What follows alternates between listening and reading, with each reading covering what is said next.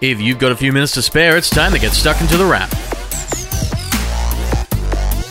It's the middle of September 2020, and you're listening to The Wrap, Australia's fastest technology roundup. And while last week saw plenty of computers from the virtual mid year tech show that was IFA, this week the focus has largely turned to entertainment. Specifically, how you'll be entertained with technology in the coming months. Even though we're all mostly inside at the moment, staying entertained is still a big deal, because there need to be ways to do that beyond, you know, switching on the TV. That is clearly one of the ways you can do it, and these days it's even a way to bring the magic of cinema home, as companies like Disney try out a model to let you watch cinema releases at home now that fewer people are attending the theater due to the problems with the coronavirus. If you're looking to replicate that big screen experience at home, you'll see more projectors coming to market as the world of the big screen finally finds a way to come home properly. There were two of those this week, as Epson threw its hand in with a short throw laser projector, while 4K cinema projectors from Sony focused on folks with big pockets and a need for high res imagery. Epson's actually looks quite interesting and delivers 4K at up to 130 inches for below 6 grand Australian, provided you're happy with the wall, or under 7 grand if you, you know, want the screen. Laser short throw projectors are cool because unlike a regular projector, they don't actually need the distance and can push up right against a wall much like a TV using laser light to shine a super bright image at a severe angle. It's becoming a big area for projectors because the less distance you need, the easier it is for folks at home. And folks at home easily have options watching their films and playing their games. This year there'll be more games as well. We've been hinting at it nearly every week, but now Microsoft is pricing for its new Xbox,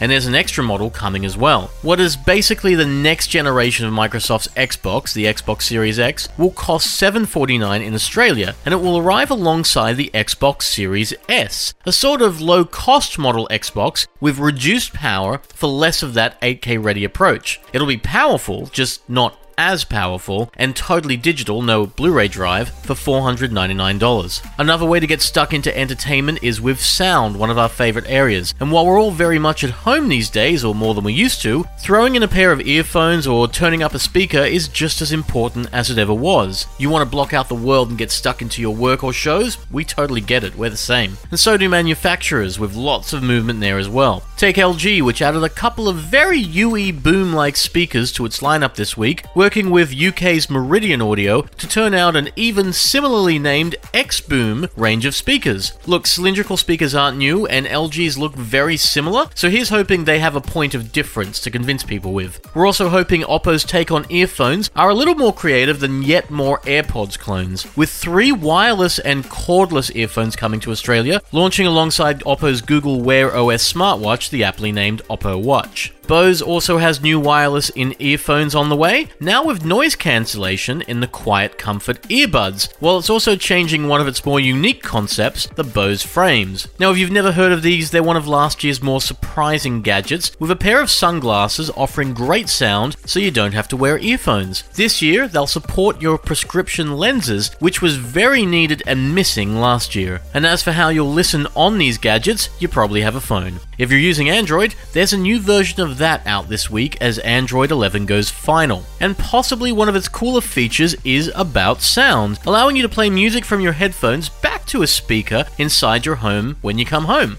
Think of it as the idea of you jamming to your favorite track on the way home, only you want to keep the party going on your home speakers. This will do that. It's one of many features in Android 11 and it's rolling out to phones from now. First on Google Pixels, but coming to Oppo and Realme devices next, plus the other big ones Samsung, LG, Motorola, and so on and so on in the near future. And very much in the near future will be some stuff from Apple. Yes, it's about that time of year. When September rolls around, it's usually a sign that new iPhones can't be too far behind. Next week, you can expect a reasonable amount of Apple news on top of everything else, with Apple's invite to journos saying, Time flies, which makes us think it'll have more to do with the Apple Watch than the iPhone, though rumors suggest any number of devices could be launched, including a new iPad, a new HomePod, up to four new iPhones, and maybe even a Mac. To put it simply, if you're thinking of buying any one of those in the next week, you might just want to hold off, because really, that's not far away at all. For this week, you've been listening to The Wrap, Australia's fastest technology roundup. The Wrap can be found every week at Podcast One, Spotify, and Apple Podcasts, and we'll be back next week for more tech in 5. Until then, have a great one, stay safe, stay sane, and take care.